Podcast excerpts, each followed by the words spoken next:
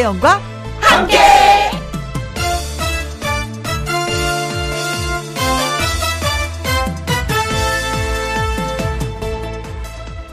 오늘의 제목, 새들처럼.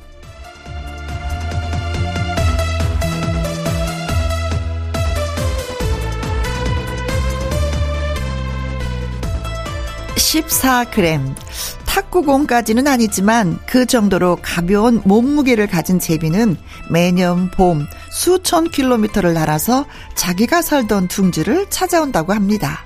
14g인데. 그리고 또 있습니다. 극제비 갈매기라는 새는요, 매년 북극에서 남극까지 7만 킬로를 이동한다고 합니다. 왜? 고향에 가려고. 민족의 명절 설, 내일입니다. 선택의 문제지만 고향에 갈까 말까 망설이고 있다면 그래도 가는 게 후회가 덜 될 것 같습니다. 고향을 찾는 새들처럼. KBS 1 라디오 설 특집 5일간의 음악 여행 둘째 날 출발합니다. KBS 2 라디오 설 특집 5일간의 음악 여행, 오후 2시부터 4시까지 누구랑 함께, 김혜영과 함께. 1월 21일 토요일, 오늘의 첫 곡은 김정연의 고향버스 여러분께 들려드렸습니다. 설 연휴가 이제 본격적으로 시작되었죠. 그렇죠? 고속도로 위를 달려서 고향으로 가시는 분들, 버스나 기차 안에 계시거나 명절 장보러 가신 분들, 각자 계신 곳에서 좋은 음악과 다정한 이야기 감상하실 수 있도록 김혜영과 함께는 변함없이 2시간 동안 여러분과 함께 하도록 하겠습니다. 잠시 광고 듣고 와서 신성 씨와 설 특집 사연 창고 문 활짝 열도록 하겠습니다. 운전도 대출도 안전이 제일 중요합니다. KBS 2 라디오 설 특집 5일간의 음악 여행. 안전한 서민금융상담은 서민금융콜센터 국번 없이 1397과 함께합니다. 김혜영과 함께, 누구랑 함께? 김혜영. 태연 없이 못 살아. 그 목소리 내가 하루라도 못 들으면 내 골목 쉰다니까. 어머, 나도 그런데. 혜영과 함께, 김혜영과 함께.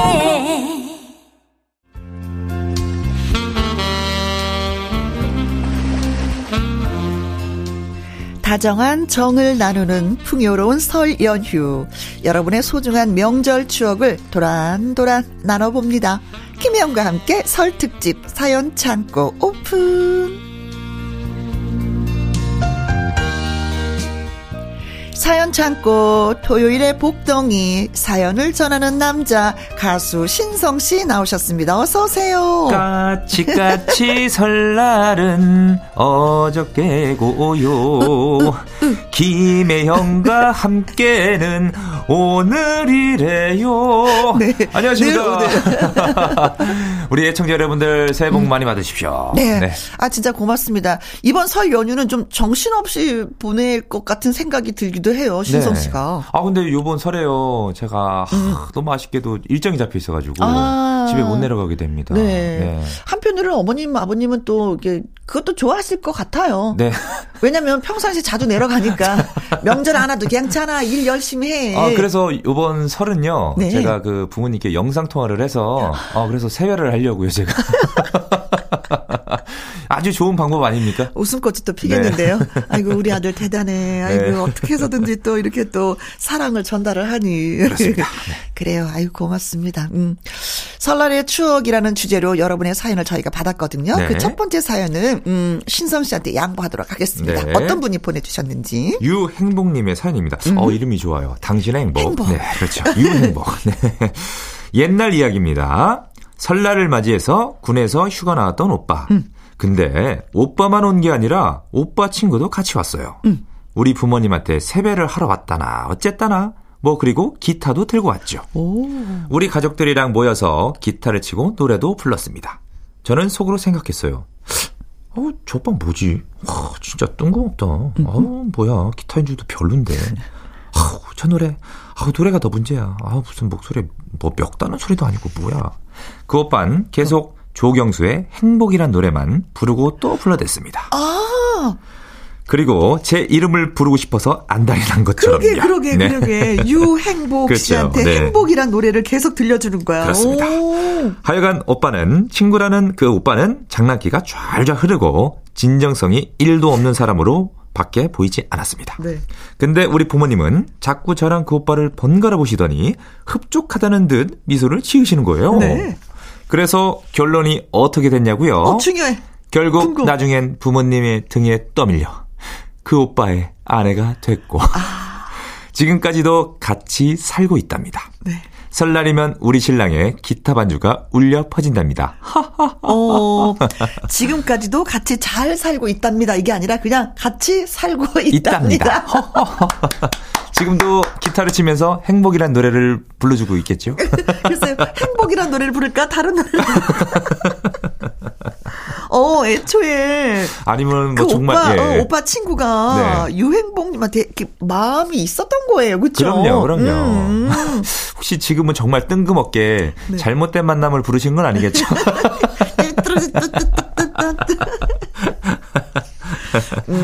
일단 엄마 아버지한테 점수를 많이 따셨구나. 그렇죠. 그리고 나서 네.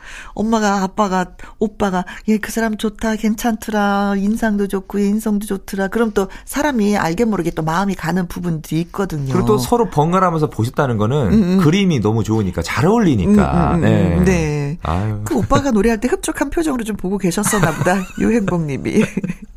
신성 씨도 어때요? 알고 지내는 뭐 친구의 뭐 여동생이라든가 뭐 누나들의 여동생을 알고 있다던가. 거의 제 친구들은 누나들 아니면 여동생도 있긴 있었어요. 근데 제 스타일은 아니었죠. 그래. 스타일이 좀 있어야지. 나의 이상형과 좀 가까워야지 또 마음이 가는 거고 눈길이 가는 거고 미소를 짓게 되는 건데. 근데 제 친구 누나가 좀 나이 차이가 좀 있어요. 근데 누나가 굉장히 예뻤어요. 네. 근데 차이가 워낙 이게 많으니까. 네. 그냥 뭐 연인 관계는 네. 그냥 진짜 누나. 네, 예쁜 누나. 밥 잘 사주는 누나. 뭐 가끔 밥보다도 그 누나 또 요리를 좀 잘하셔가지고 뭐 이렇게 놀러 오면은 뭐 이렇게 갖다 주고 그랬었어요. 네. 요리해서 갖다 주는 누나. 그렇죠. 약간 그 교회 누나 같은 느낌. 네. 왜냐 교회 다니셨거든요. 따스한 네. 따스한 그런 그렇죠, 누나. 그렇죠. 네. 진짜 알게 모르게 근데 친구지만 나랑은 진짜 친한 친구지만 내 네. 동생은 소개해주고 싶지 않다라는 분들의 생각이 더 많더라고요. 되게 많아요. 나랑 네. 친하니까 내 동생한테 소개시켜줘야지. 이거는 절대 안 그래요. 감히 네가? 약간 이런 거 있잖아요. 너는 친구로서 만족해. 맞아요. 가족은 네. 아니야. 네. 뭔가 그런 추파 던진다고. 야 오지 마 이제. 그렇지. 있잖아요. 이런 거 있잖아요. 네. 우리 집에 오지 마. 그런데 잘 됐군요. 네. 잘 됐군요. 그러게요. 어떻게 알콩달콩 사는지 살짝 좀 얘기해 주는데 그래서 설날 때 되면 항상 기분이 설레겠다. 그쵸. 이때쯤에 우리가 자기 만났었잖아. 맞아요. 우리 집에서 기타 쳤지. 행복이란 노래 불렀지. 뭔가 기분 안 좋고 그럴 때면 항상 기타를 꺼내서 노래하실 것 같아요.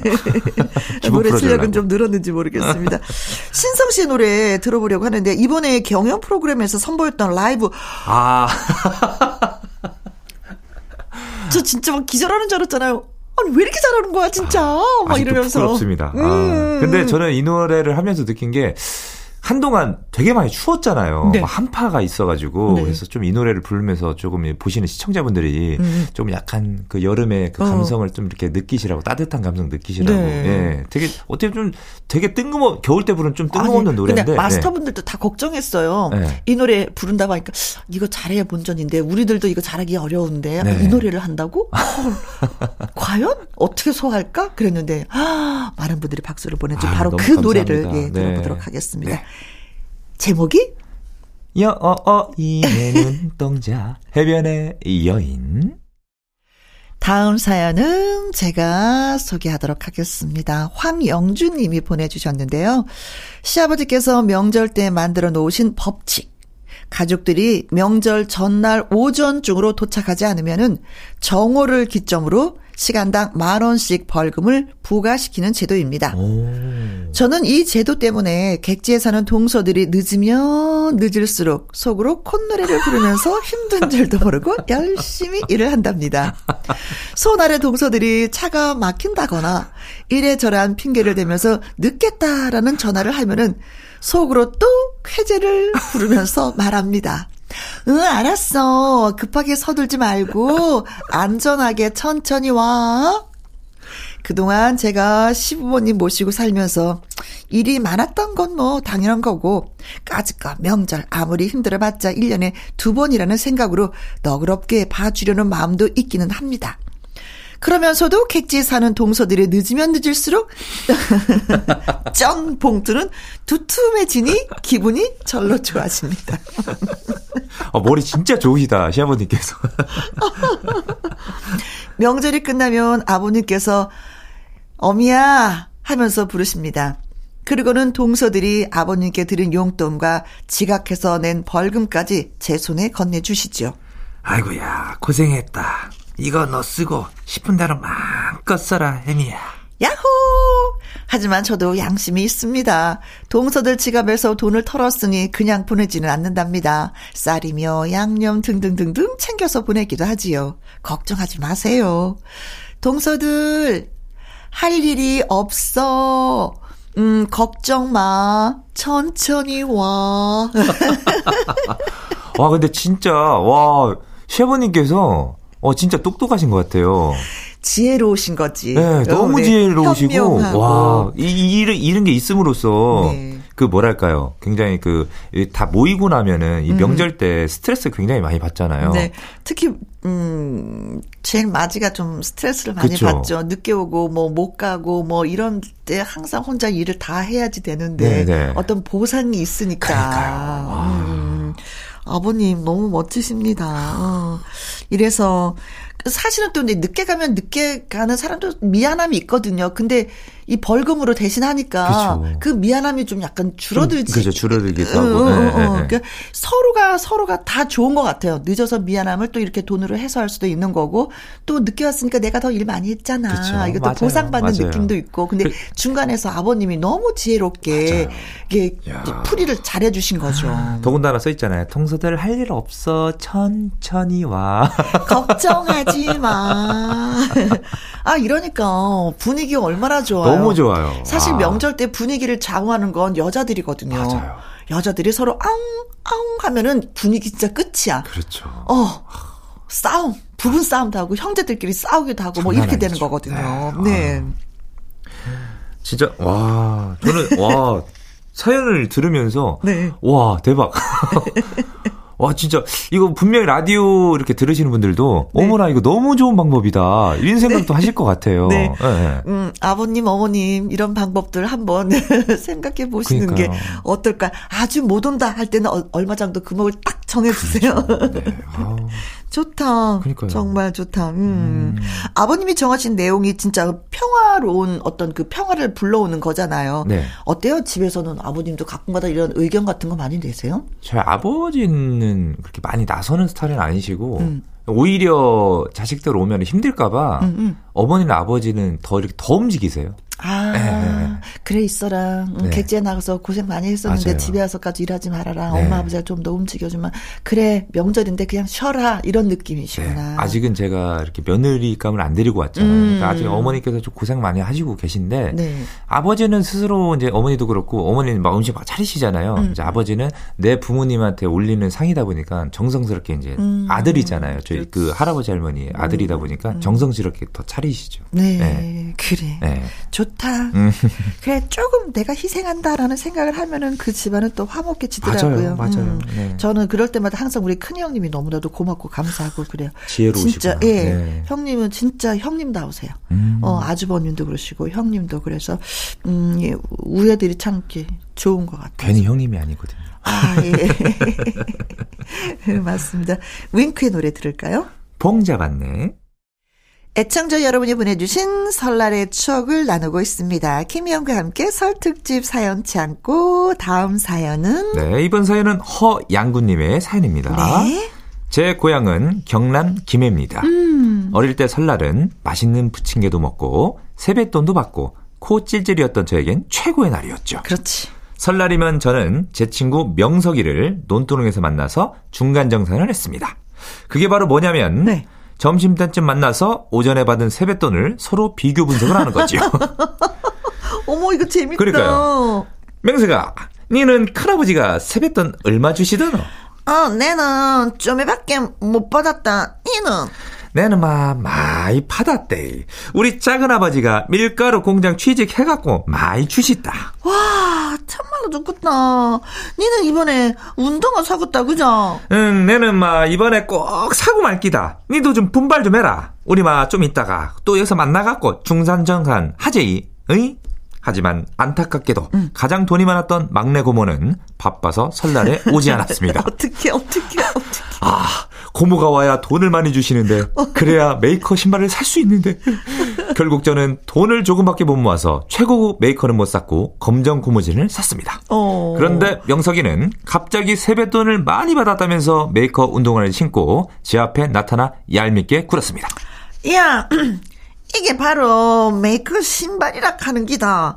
니는 이거 못 샀지, 그죠?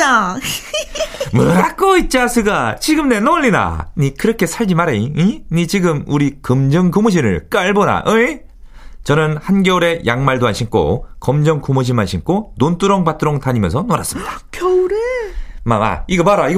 내처럼 이렇게 맨발로 검정 고무신 신는 게 진정한 싸나이다, 자스가. 알겠나, 응? 내 멋있지? 그렇게 허세부리다가 동상에 걸렸습니다. 아이, 그럴 줄 알았어. 아이고, 속상해. 그때는 마음이 아팠는데 이젠 재미난 추억이 됐군요. 그래서일까 요즘 저는 설날이 되면 그렇게 검정 고무신이 신고 싶습니다. 저기 그 오일장 이런 데 가잖아요. 검정 고무신 팔아요. 아니, 아이들도 이게 경제관념이 있는 거예요. 그렇죠? 예. 아니, 그 추운 날 아니, 논두렁에서 만나갖고, 논두렁이면 벌판일 텐데. 그렇죠. 거기서 니 얼마 받았는데, 내 이만큼 받았다. 아, 그러나, 내 더 좀 분발해야 되겠네. 와, 그럼 저도 어렸을 때요. 우리는 외가 쪽도 굉장히 그 식구들이 많았고, 네. 친가 쪽도 많았어요. 근데 이제 친가 쪽은 그 우리 고모들이 다 먼데 사셨어요. 그래서 보기 굉장히 어려웠어요. 네. 그래서 항상, 설날 때만 되면은 이제 빨리 그 제사를 지내고 외갓집에 가고 싶어가지고 가면은 저희가 삼촌이 한 4분 계시고 네. 이모가 3분, 두 분 계셨구나. 2분 이렇게 계셔가지고 가면은 기본적으로 네.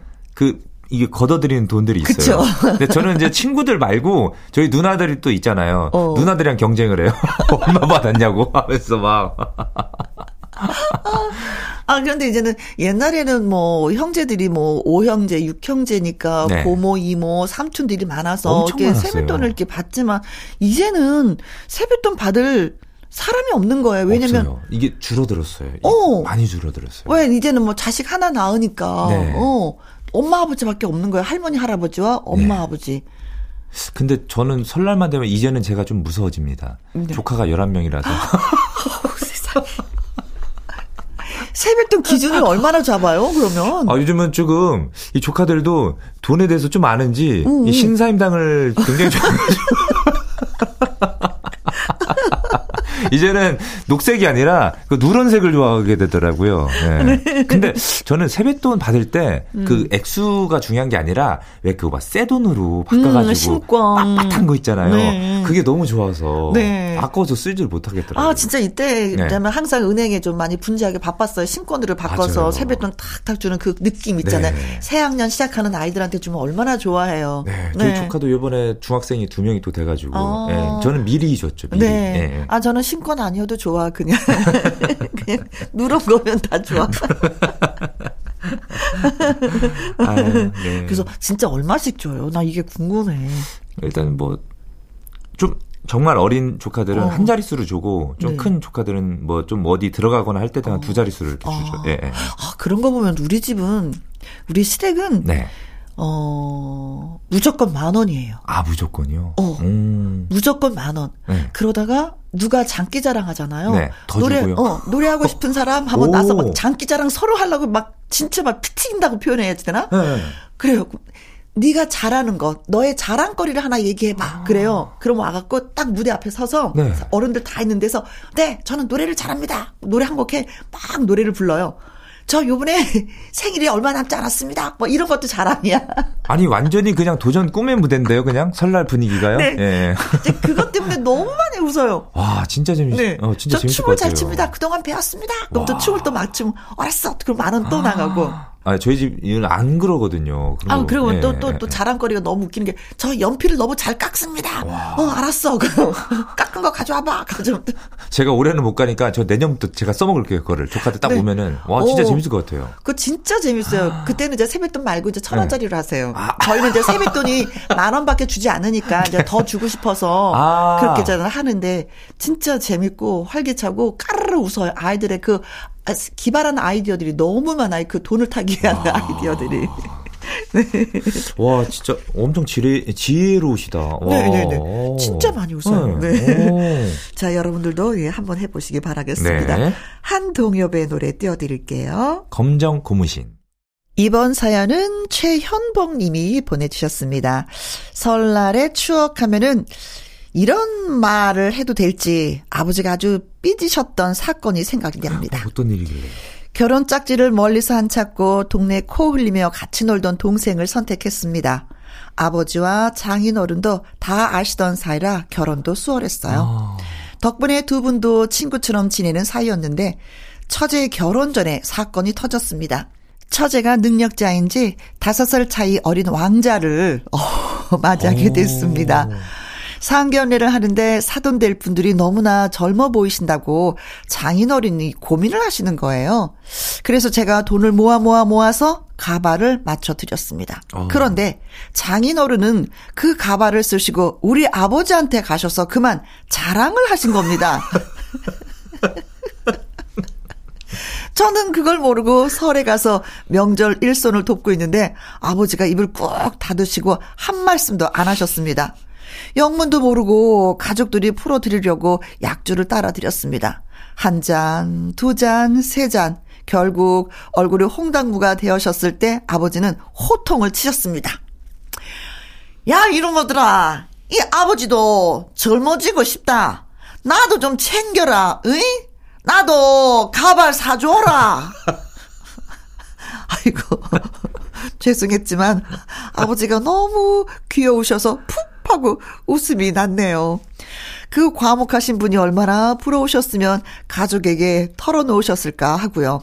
매번 양가에 똑같이 한다고 하는데 생각 못한 변수에 반성 많이 했습니다. 두 분 모두 머리숱이 별로 없으셨는데 이제 아버지도 장인어른도 풍성해지셨습니다. 풍성한 명절 양가 부모님들을 더 잘 챙겨드려야 되겠어요 하셨습니다.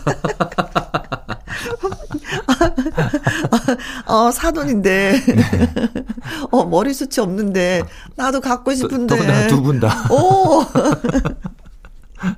매일마다 만나는 친구인데 그쵸. 바로 비교되잖아요. 아 그럼요. 이거 사돈 그 어디다 쉽니까 가발은.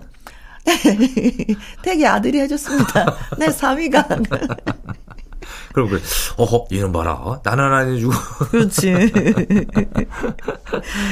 어머님, 아버님이 뭐 선물이나 용돈 때문에 뭐 털어드시거나 그러지는 않으셨어요? 아, 저요? 저 같은 경우는 예를 들어서 한 분씩 먼저 챙겨드려요. 이번 이렇게 해주면은 다음에 또 이렇게 해주고. 그럼 전 미리 말씀드려요. 저번엔 제가 이렇게 해드렸으니까 아버지 서운하시지 않죠? 그럼 아이 뭘 서운하는 거 약간. 예. 선물을 하면서 다 말로써 또 표현을 하시는구나. 네. 저는 같이 용돈 드릴 땐 같이 드리고 선물 드릴 때는 이제 생신 때니까 이때 어머니 생신 때 이거 해드리고 아버지 생신 때 이거 해드리고. 네. 그래 뭐 어차피 뭐 내 엄마 아버지니까 뭐 상관이 없지만 이렇게 사돈들은 이렇게 멀리 떨어져서. 모르고 지나면 되는데 지역이 달라서 바로 한 동네에 살면은 진짜 이 집에 뭐 해주면 이 집에 뭐 해줘야 되고 이게 아니라 똑같이 해주셔야지만이 두 분이 마음 상하지 않을 것 같아요. 그렇죠. 저 아버지가 약간 삐지시는 경우가 있습니다. 그 전화를 드릴 때 보통 이제 누나들도 어머니한테 전화를 하세요. 그럼 아버지가 이것들은 맨 자기 저기 엄마한테나 전화 나한테 하지도 않는다고. 근데 웃긴 게 또 전화 드리잖아요. 아버지가 왜 전화했니 이래요. 네 엄마 바꿔줄까? 네, 아이고 고마우면서도 그러니까요. 또 아이고 또 이렇게 표현하시는 거지. 어떻게 혜영 누님은 그 시댁이랑 이렇게 어떻게 잘 저희는 시댁은 수원이고 저희는 이제 서울이었기 때문에 두 분이 자주 만날 일이 없어서 삐질 일이 없으신 거예요. 그렇구나. 아, 그러시구나. 그리고 저는 뭐 시댁 하나 하면은 뭐 친정이 하나 하고, 아, 같이 두 개 하면 두 개 하고 똑같이 했기 때문에 뭐 네. 최대한 이럴 때는 사돈끼리 안 만나는 게. 네. 맞아요. 멀면 멀수록 좋다는 그런 말이 있잖아요. 그래요? 자, 신유 씨의 노래 띄워드릴게요. 일소일소 일로일로. 네. 한 번 웃으면 한 번 젊어지고 한 번 화를 내면 한 번 늙는다라는 얘기입니다. 많이 웃읍시다. 네. 신유의 일소일소 일로일로 잘 듣고 왔습니다. 자, 이번엔 어떤 분이 사연 보내주셨나요? 네, 유혜진님의 사연입니다. 혹시 그 배우 유혜진은 아니시겠죠? 그럴까? 결혼 전 지금의 아내랑 연애를 하는데 장인어른이 되실 분이 너무 무서운 겁니다. 오. 처가 근처에도 접근을 못했던 전데요. 네. 그래도 설날이니까 인사를 가기로 했습니다. 종갓집이었던 그녀의 집. 예비사위가 온다는 소식에 집안 식구분들이 자리를 뜨지 않고 있었답니다. 아이고, 누군지 어떻게 생겼는지 한번 보자 뭐 이런 마음이셨구나. 네, 맞습니다. 당숙되시는 분이 분위기를 틈타서 예비장인 어르신께 술과 고기를 막 권하시면서 형님 이거 유서방이 사온 건데 참 이거 부드럽습니다. 이거 형님 술 한잔 더 하시죠. 이렇게 술을 자꾸만 권하셨고 결국 취하신 장인어른의 기분을 업되게 만드셨고요. 네. 당숙께서는 저에게 노래를 시키셨죠. 형님, 이거 노래 잘 부르는 예비사위가, 한잔 따라주세요, 형님. 노래 얼마나 잘 불렀어요. 그러자 차갑게만 하셨던 장인어른께서는 분위기 때문인지 저에게 술을 따라주셨고요. 순간 친척들의 환호와 박수가 울려 퍼졌습니다. 네. 당숙 어른 덕분에 분위기도 부드러워졌고, 결혼 승낙을 얻어냈던 설날의 추억이 생각납니다. 네. 당숙 어르신 때문에. 네. 당숙이면 아버지의 사촌 형이. 그렇죠. 사촌 동생. 네. 네. 되는 거잖아요. 그렇죠. 야. 아니, 뭐 허락을 안 하실 수가 없는 그런 분위기로 이끌어 주시네요. 큰 그렇죠. 역할을 하셨는데요. 야, 이거 진짜 중간에서 역할을 엄청 잘해 주셨네요. 우리 당숙께서. 그렇지. 네. 아, 종갓집이었으면 얼마나 좀 힘들었을까. 그렇죠. 그냥 아버님만 뵈러 가는 것 자체도 그냥 오금이 저린다고 표현을 하는데 네. 친척들이 다 있으니. 진짜 부담되죠. 네. 앉아있는 자체가 그냥 불안했을 그쵸. 거예요. 음식을 먹어도 이게 코로 들어가는 건지 입으로 들어가는 건지도 모르겠고. 네. 예. 술 한 잔 마시면서도 이거 취하면 안 되는데 큰일 나는데. 맞아요. 이거 정신 차려야 되는데. 그런 상태에서 노래까지 부르라고 하셨으니. 그러니까요. 분위기는 아주 좋았습니다. 그래서 또 그 분위기 때문에 또 허락을 또 아버님이. 그렇죠. 그래, 네. 다 같이 있을 때 한번 허락하마 이러셨던 것 같은데. 근데 이렇게 진짜 무서우신 분들이 굉장히 따뜻하세요. 진짜 따뜻하세요. 네, 맞아요. 네. 너무나도 부드럽기 때문에 그럴 맞습니다. 수 있는 거예요. 네, 맞습니다. 정다경과 안성문 씨 두 분의 노래 띄워드리겠습니다. 당신 없인 못 살아.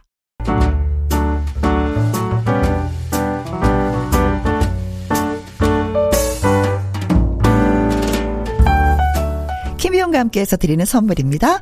편안한 구두 바이네리에서 구두 교환권, 발효 건강 전문 기업 이든 네이처에서 발효 홍삼 세트, 건강한 기업 HM에서 장 건강식품 속 편한 하루, 청소이사 전문 영구 크린에서 필터 샤워기, 이너 뷰티 브랜드 올린 아이비에서 이너 뷰티 피부 면역 유산균, 에브리바디 엑센 코리아에서 에디슨 무드 램프 블루투스 스피커, 욕실 문화를 선도하는 때르미오에서 때술술 때장갑과 피누, 연구중심 기업 찬찬이에서 탈모엔 구해줘 소사, 하남 동네 복국에서 밀키트 복요리 3종 세트, 전통 보약의 새로운 시각 트레서피에서 먹기 편한 한방 영양제, 산삼 순백에서 지리산 산양 산삼 순백 프로 건강식품, 블라인드의 모든 것 월드 블라인드에서 교환권, 하루 온종일 따뜻한 지엘 하루 온팩에서 핫팩 세트, 온열 의료기기 전문 보성 메디텍에서 자수정 온열 의료기기,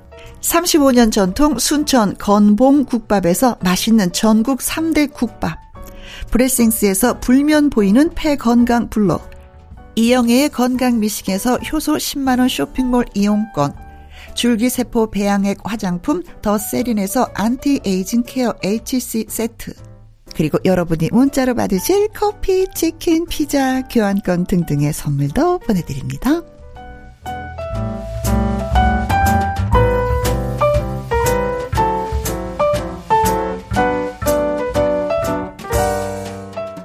KBS 2 라디오 김혜영과 함께 1부 마무리할 시간입니다. 사연이 소개되셨던 유행복님, 황영준님, 허양구님, 최현봉님, 유혜진님에게는요 명절 선물로 구두 교환권 보내드리겠습니다.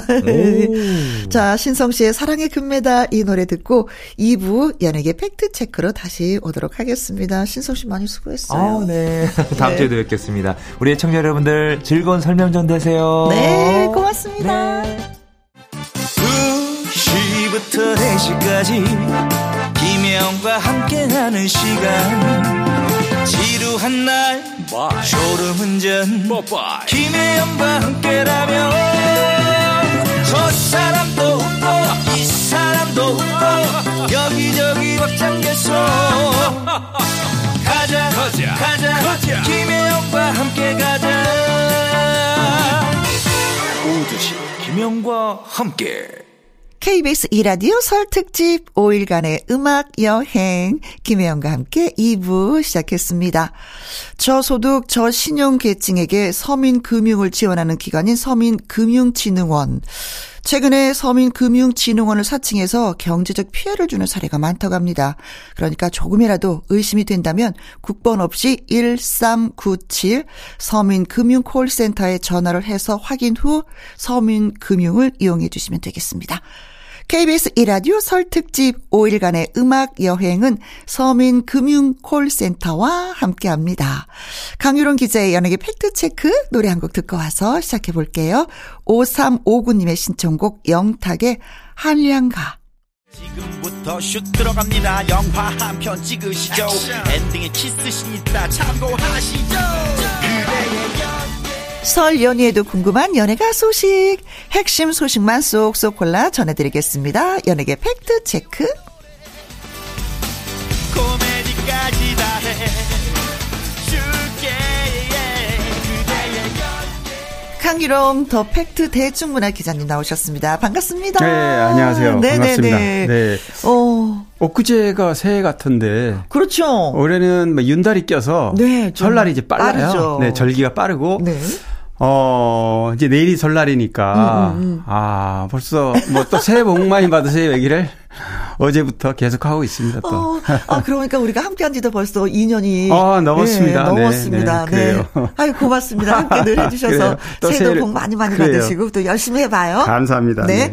자, 강유론 기자의 연예계 팩트체크. 처음 이야기 나눠볼 주제는 아무래도 올해가 토끼띠죠. 개묘년이죠. 네, 맞습니다. 그래서 토끼띠 연예인들 지금 몇 명을 꼽아봤는데. 네. 이선균 씨가 75년생. 토끼띠고. 네. 네. 이승기 씨가 87년생.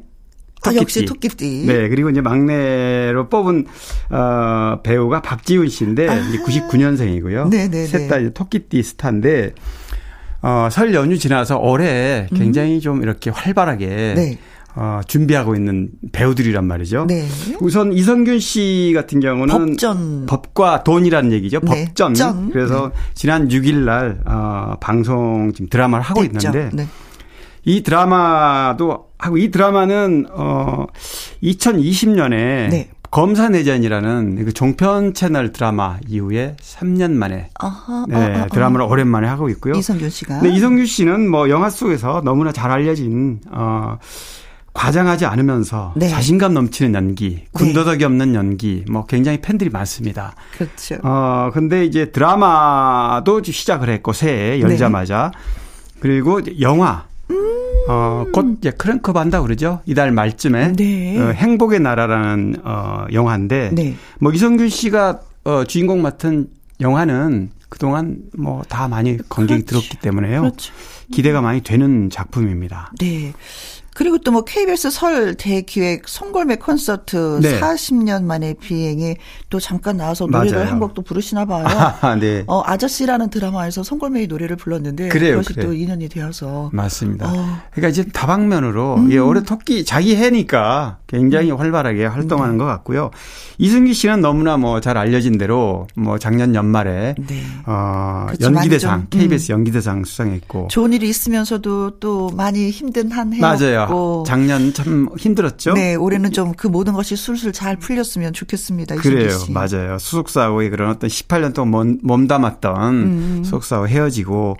또 뭐 그 과정에서 뭐 기부금도 많이 냈잖아요. 아, 그러게요. 소속사와 관련된 어떤 미지급금을 받아서 그랬고 이제 연기대상 시상식 때 삭발로 나와서 굉장히 궁금했던 네. 바로 그 작품 영화 대가족이라는 작품인데요. 네, 스님 역할을 그렇죠. 한다는. 스님 역할 절 주지 네. 사찰의 주지가 된 역할인데 되게 궁금해요.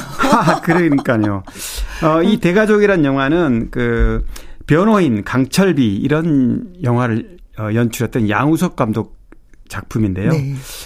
이승기 씨가 이제 주지스님을 맡았고 어쨌든 이 작품이 촬영이 지금 촬영 중이기 때문에 네. 이 작품 물론 개봉 일정은 아직 안 잡혔습니다.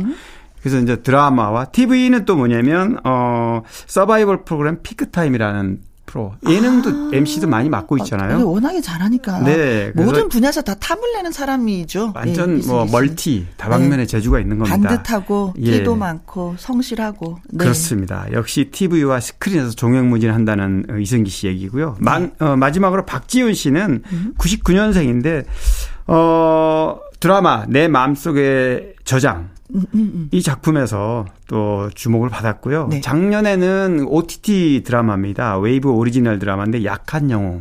여기에서 굉장히 시청자들한테 주목을 받았고 네. 이제 새해 스크린에서 새로운 작품으로 작품은 오드리라는 작품인데요. 오드리. 이영국 감독의 작품인데요. 내용은 간단히 얘기하면 이제 엄마에 대한 애틋한 사랑을 품은 강기훈이라는 아들 역할로 출연합니다. 네. 이 작품 역시 굉장히 기대가 모아지는 작품이기 때문에 예. 기대가 되는. 그래서 이 세 사람의 토끼띠 연예인들의 새해 네. 지나면은 아마 주목을 많이 받을 것 같습니다.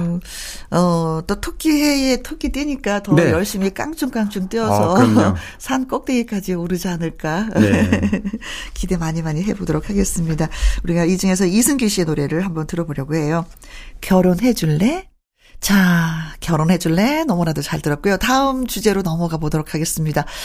아, 미사리 카페촌이 사라져서 네. 많이 아쉬웠었는데. 그렇죠. 네. 그게 이제 다시 부활할 것 같은 그런 분위기가 네. 새해 들어서 이제 포크 가수들한테 굉장히 기대감을 불러모으는 그런 이슈입니다. 우리나라의 포크 가수가 네. 사실은 진짜 굉장히 많이 있거든요. 근데 그럼요. 노래 부를 곳이 없었어요. 그나마 네. 미사리가 있었는데 미사리가 네. 또 없어지면서 사실 미사리가 당황을 했었거든요. 그렇죠. 그 안타까움이 있는 게요. 미사리는 카페가 많을 때는 30개가 넘었습니다. 네네네. 그런데 지금은 한두 개 정도. 네. 뭐 저도 최근에도 가봤는데 다 없어지고. 윤신혜 씨가 하는 열애라는 카페가 하나 있죠. 네. 네. 그런데 이 카페가 이렇게 라이브 가수들한테 좋은 무대였지만 네. 결국은 라이브 가수들의 잘못이 있습니다. 제살 깎아먹기였죠. 맞아요. 그래서 너무 그 개런티를 경쟁적으로 올리다 보니까 그게 뭐 어쨌든 타산이 맞아야지 와서 커피도 마시고 그렇죠. 할 텐데 그게 이제 그런 안타까움이 있습니다. 그래서 그게 뭐 커피값이 네. 한 잔에 3만 원이 넘고 이러니까 네네네. 굳이 내가 가서 이렇게 3만 원짜리를 마셔야지 그렇죠. 네, 뭐 이런 얘기를 하면서 이제 서서 네. 인기가 시들어들고 카페가 하나 둘 문을 그렇죠. 닫으면서 이제는 네. 그걸 이제 시간이 지나고 나서 결국에는 내 발등을 내가 찍었다라고 찍었구나. 가수들도 생각을 하는 부분도 있습니다. 그런데 네. 이제 미사리 그 카페촌이 상징적인 곳에 조정경기장 부근에 한류 복합단지가 생기는데요. 네. 그걸 지금 굉장히 적극적으로 추진 중이고 굉장히 좀 긍정적으로 좀 가고 있습니다. 네. 저도 지난주 4일 전인가요? 거기에서 이제 그런 모임을 가졌습니다. 그 지자체장. 진짜 많은 가수분들과 네. 함께 또 자리를 했더라고요. 네, 뭐 조영남 씨도 있었고, 윤영주 씨, 뭐 배경규 씨, 하남석 씨, 네. 그리고 남궁옥분 씨가 이제 가교 역할을 많이 했더라고요. 가보니까. 아, 언니가 진짜 큰일 많이 해요. 그런 거. 네. 네. 그래서 이제 거기에 큰 공연장이 생기고 한 서너 개 정도 생기는데 그 중에 한 개가, 네.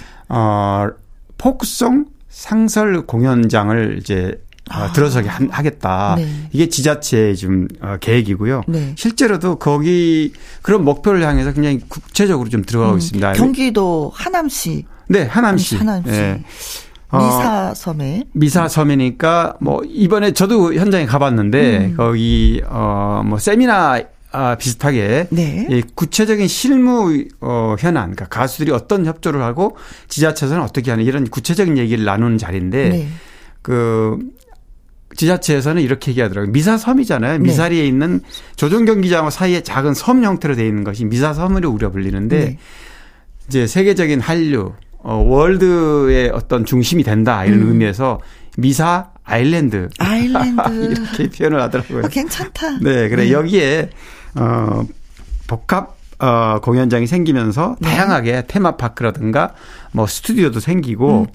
근데 이런 식으로 가면 뭐 당장 1년 내로 만들어지는 않겠지만 지금 추진되면 네. 수년 내에 이런 아주 훌륭한 한류 복합단지가 생길 것 같다는 네. 기대가. 진짜 많은 사람들이 한국을 찾는 이유가 그 한류 스타의 흔적을 찾고 그들을 보고 그렇죠. 싶어서 오는 경우가 최근 들어서 진짜 부쩍 늘었거든요. 아, 그렇습니다. 근데 와서 네. 볼거리가 좀 있어야지 되는데 어디를 네. 가느냐가 문제인 거잖아요. 그러니까 그렇죠. 공연장이 없을 시는 네. 그러니까는 공연이 없을 시는 볼 수가 없는 건데 네. 이곳은 늘 공연을 하는 자리가 되어버리면은 네. 이젠 뭐 이곳을 찾겠죠. 그렇습니다. 그리고 국가적으로도 이게 지자체 일만으로 되는 게 아니고요. 그렇죠. 국가적으로 이 한류에 대해서는 굉장히 지원을 해야 됩니다. 네, 왜 그러냐면 맞습니다. 일본이나 미국에는 그런 큰 아레나급 이상 돔구장들이 많아요. 네. 뭐 15,000에서 많게는 5만석 되는. 근데 우리는 그냥 오픈된 잠실 주경기장 같은 데 외에는 없단 말이죠. 그렇죠. 뭐 기껏 고척돔 하나인데 사실 일본 같은 거 10개가 넘어요. 이런 공연장이. 그러니까 우리 한류 스타들, 뭐, 네. BTS부터 시작해서 NCT라든가, 뭐, 세븐틴이라든가 정말 세계에서 이렇게 인정받는 한류 아이돌 가수들은 해외에서 나가서 공연할 수 밖에 없는 겁니다. 아. 그러니까 국내에 이런, 이번에 막 25,000석급 정도의 크기를 만든다고 그러니까 굉장히 네. 저는 뭐 개인적으로 기대가 됩니다. 척박한 상황에서도 꽃을 피우는 한류 네. 스타들을 보면은. 그렇죠. 저절로 진짜 가세요. 이젠 정부에서 좀 지원할 필요가 있습니다. 이게 결국에는 돈을 우리가 대한민국이 버는 거예요. 그럼요. 네. 그럼요. 우리가 나가서 공연을 하는 것도 좋지만 그들이 네. 와서 공연을 그럼요. 보는 게 네. 얼마나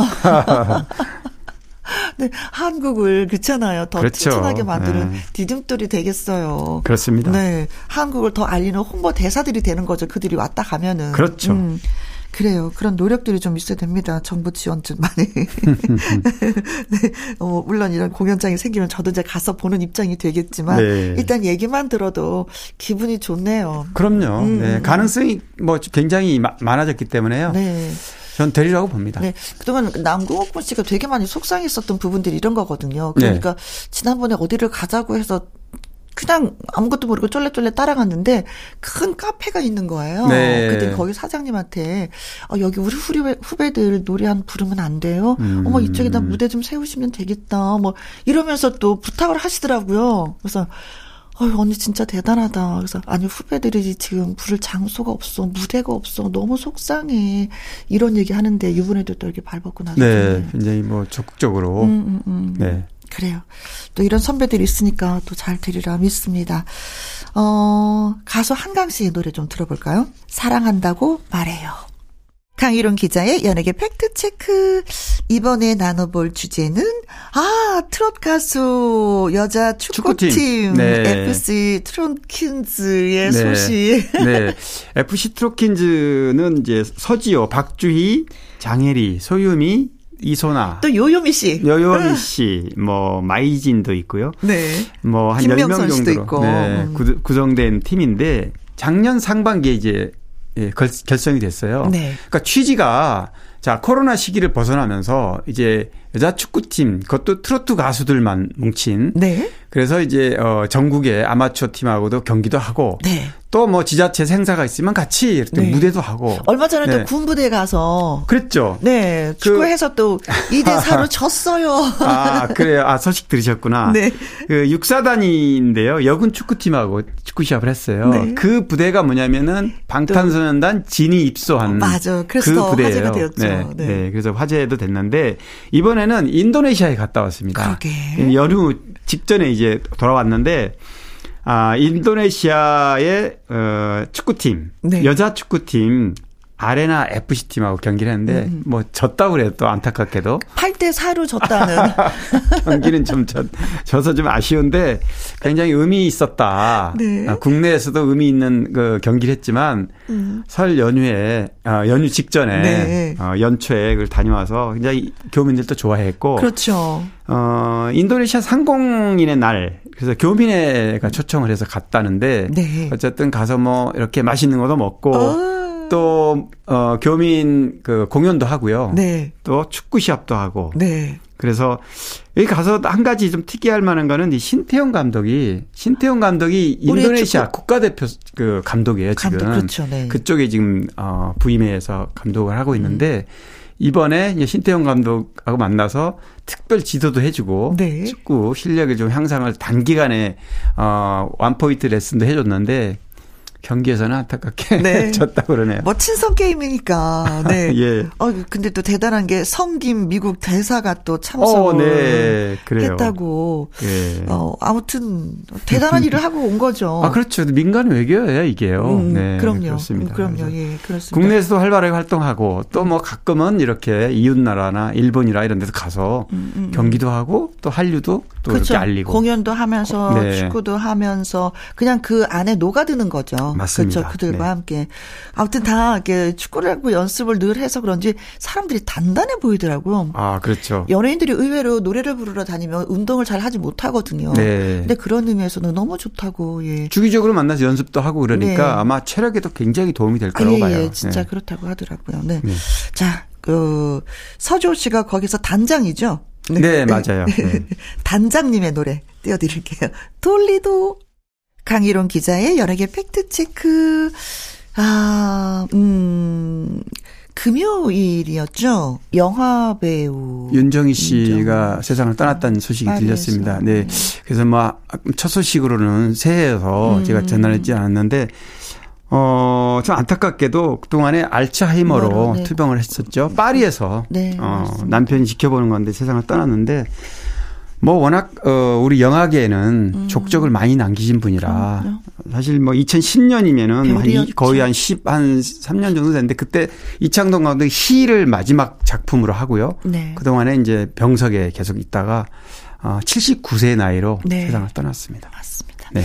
자, 진짜 우리의 별이었죠. 그렇죠. 진짜. 스크린 스타가 한 명 또 졌습니다. 네, 그렇습니다. 고인의 명복을 또 빌어봅니다. 젊은이 양재 나왔던 소매치기 이지은 씨의 사연이 좀 궁금합니다. 어떻게 지내시는지 하시면서 청취자 원지희 님이 글을 주셨습니다.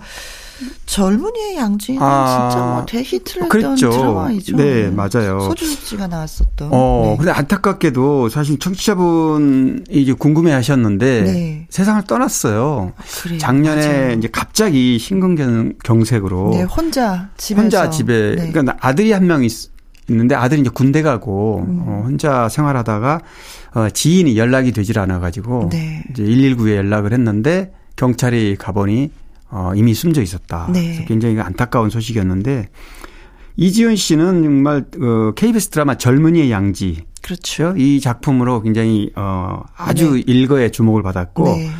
드라마는 뭐 해신이라든가 왕가비, 며느리 삼국지 다 KBS 드라마에서 많이 활동을 했고요. 영화는 대표적인 게 금홍아.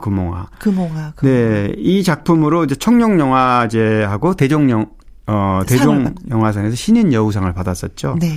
또 외모가 막 기억하실 텐데. 너무 귀엽고. 네. 일본인 느낌. 사랑스럽고 또 일본에서 태어나. 네, 일본에서 대학을 다녔어요. 네. 네. 그래서 그런 이미지가 혹시 일본 출신 배우인가 이런 얘기가 나올 정도로. 네. 근데 뭐 오리지널 한국인이고 한국에서 태어났고요. 네. 사실 이지은 씨 활동은 90년대 후반까지는 활발하게 활동했어요. 그런데 2000년에 사업가와 이제 결혼하면서 사실상 은퇴가 네. 됐었던 이게 거죠. 이제 뭐 결혼을 하고도 계속 활동하는 분들도 있지만 아예 그 전업주부로 가는 분들도 덜어 있었잖아요. 그런데 이지은 씨도 거의 활동을 하지 않았고 안타깝게도 또 뭐 결혼한 지 2015년에 이혼을 했고요. 그 이혼하는 과정에서 아까 말씀드린 대로 이제 아들하고 둘만 살고 네. 군대가 있었고 그래서 뭐 아무래도 이혼을 하니까 또 뭐 미용실이라든가 네. 커피 프랜차이즈 왜냐하면 생활을 해야 되니까 그렇죠. 이런 생활을 네. 해오다가 이렇게 세상을 떠나서 더 마음이 아픈 그런 소식이죠. 네, 네 그렇습니다. 이제는 뭐 다시 또 화면에서 뵐 수는 없죠. 네. 청취자 원지님 이지은 씨를 기억해 주셔서 너무 고맙고요. 네, 감사합니다. 네. 자, 그리고 한때는 젊음의 노트라는 노래를 많이 들었었는데 요즘 노래가 잘 안 나와요. 가수 유미리 씨의 근황이 궁금합니다 하면서 청취자 황진구님은 또 글을 주셨네요. 아이고. 네, 아 유미리 씨도 참 안타까운 분이에요. 가수로서. 네. 왜냐하면 데뷔할 때 정말 대단했거든요. 기억하시겠지만 86년 남이섬에서 열렸던 그 네, 강변가요제 대상을 받았죠. 젊음의 노트로. 이때만 해도 정말 사실 또 미국 교포 네. 버클리 음대 재학생이라는 굉장히 좀 주목을 받았고요. 네. 이미 그 86년에 이제 강변가에 출전했는데 1년 전 85년에 미주 교포 학생 가요제가 있었는데 거기서 네, 1등을 해서 이런 실력을 이미 검증받았던 친구고요. 네. 친구라고 할 수는 없죠. 네, 당시 기준으로. 네. 그런데, 굉장히, 젊음의 노트가 히트를 하면서, 뭐, 응원가로도 불렸고, 네. 이 노래가 어디, 군중이 모인 곳이면 다 불렸던 노래 네. 아니겠습니까? 아니, 노래하는 그 모습이 진짜 어떻게 보면, 진짜 안팡지잖아요. 맞아요. 아주 정말. 땡글땡글 안팡지니까, 누구야? 하면서. 시선이 갈 수밖에 없고 머리 스타일도 그때는 약간 쇼커트로 이렇게 막 네. 머리를 좀 스타일을 그렇게 그러게요. 해서 그렇게 잘 나갔던 유미리 씨도 알고 보니까 소속사의 갈등이 결국에는 소속사. 이렇게 후속곡으로 이어지거나 물론 음반 발표는 계속 했는데요. 네. 뭐 가슴에 기대어 한 번 더 뭐 첫인상 이런 음반을 계속 냈지만 저도 기억을 못 하겠어요. 네. 그러니까 실패한 거죠. 그렇죠. 나중에는 또 뭐 정말 한 6, 7년 전에는 트로트 가수로도 이렇게 다시. 전향도 하고 해봤는데 네, 잘 안 되는 겁니다. 한 번 소속사하고 그렇게 갈등으로 그래서 소속사에서 본인이 밝힌 내용을 보니까 매니저가 모든 수입을 다 가져가고. 아, 사기를 당했다고. 네네. 매니저한테 사기를 당했죠. 그렇습니다. 그래서 미국으로 다시 돌아가서 뭐 공부도 더 하고 또 돌아왔는데 말씀하신 대로 또 사기를 음반 제작하는 과정에서 네. 사기당하고 이러니까 거의 제가 뭐 한 2년 전인가 유미리 씨가 어느 종편 채널에 네. 그 다큐 형태로 나오는 걸 봤는데 아 정말 비참할 정도로 생활고에 네 그렇게 정상에 섰던 가수가 이렇게 힘들게 사는 모습을 보고 정말 마음이 아팠어요. 네. 그 부모님들은 다 또 외국에 계시는 거 같더라고요. 그렇죠. 그러니까 원래 미국에서 자랐고 거기서 학교를 다녔고 네.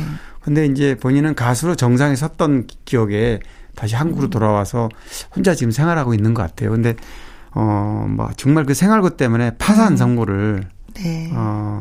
고민할 정도로 굉장히 힘들게 지금도 아마 그 경제적으로는 어렵게 지내는 걸로 알고 있습니다. 네. 네. 그래요. 어렵게 지내고 있는데 우리가 할 일은 유미리 씨의 노래를 많이 들어주는 네네, 일밖에 그렇죠. 없네요. 네. 네. 그래요. 유미리 씨 더 많이 힘내시기 바라겠습니다. 강유론 기자 연예계 팩트체크. 애청자 여러분이 궁금해 여기시는 연예가 소식이나 강 기자님에게 묻고 싶은 질문을 홈페이지 게시판에 올려주시면 이 시간에 소개도 해드리고요. 또 소개되신 분들에게 선물 보내드리겠습니다. 오늘 소개되신 원지희님, 황진구님에게 햄버거 세트 쿠폰 보내드립니다. 그리고 노래 띄워드릴게요. 유미리 젊음의 노트.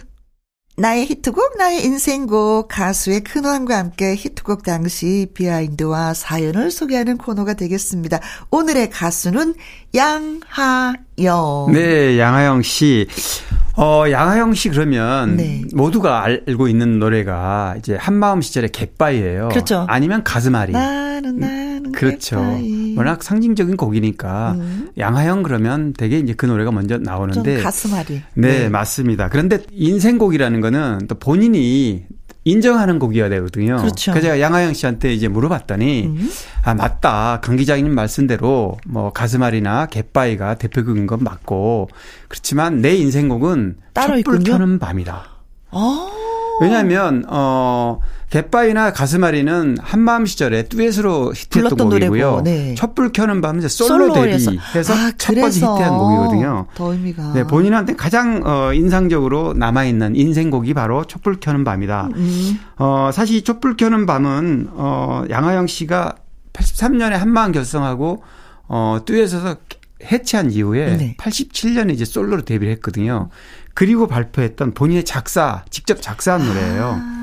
가사도 굉장히 가슴에 와닿는 노래고요.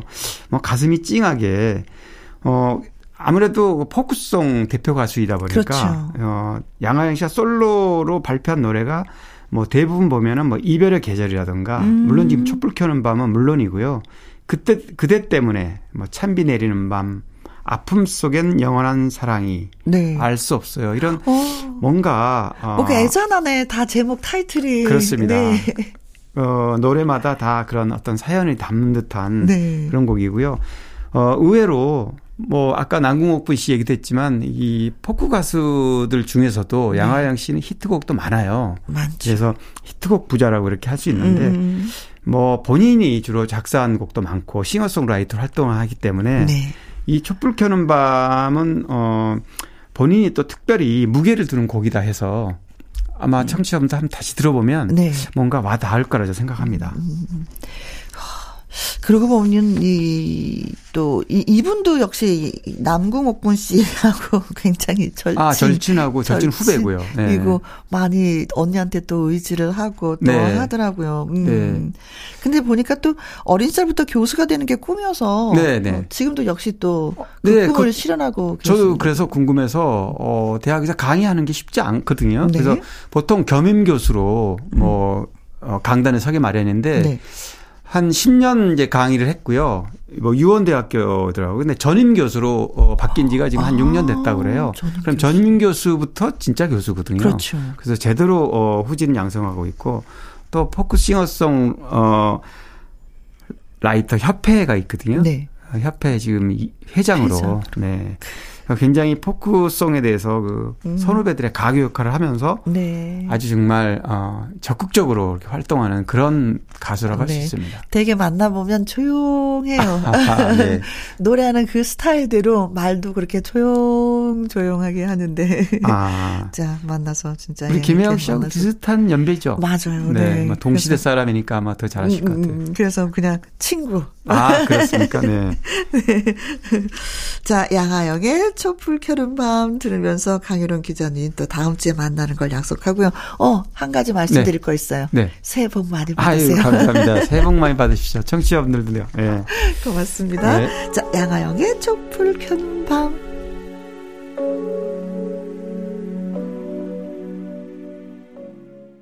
진시몬의 아슬아슬까지 듣고 왔습니다. 1373님, 시골 전원주택에 홀로 귀촌했습니다. 요즘은 작물을 키울 계절이 아니라서 하루 종일 라디오를 친구 삼아 지내고 있습니다. 당연히 주파수는 106.1이고요. 그중에서도 향수 짙은 김윤과 함께 방송은 빼놓지 않고 애청하면서 함께 웃습니다. 감성 깊은 진행과 선곡 고맙습니다. 신청곡은요. 이동원 박인수의 향수입니다. 역시 감성 깊은 노래를 또 신청을 해주셨네요. 경상남도 밀양 1958년 9본관 드림. 왜요? 개띠 이것도 쓰셔야죠. 58년 개띠. 네, 알겠습니다. 노래 띄워드릴게요. 자, 끝으로 준비한 노래는 9본관님의 신청곡 이동원과 박인수의 향수 들려드리면서 또 인사드리도록 하겠습니다. 지금까지 누구랑 함께 김혜영과 함께.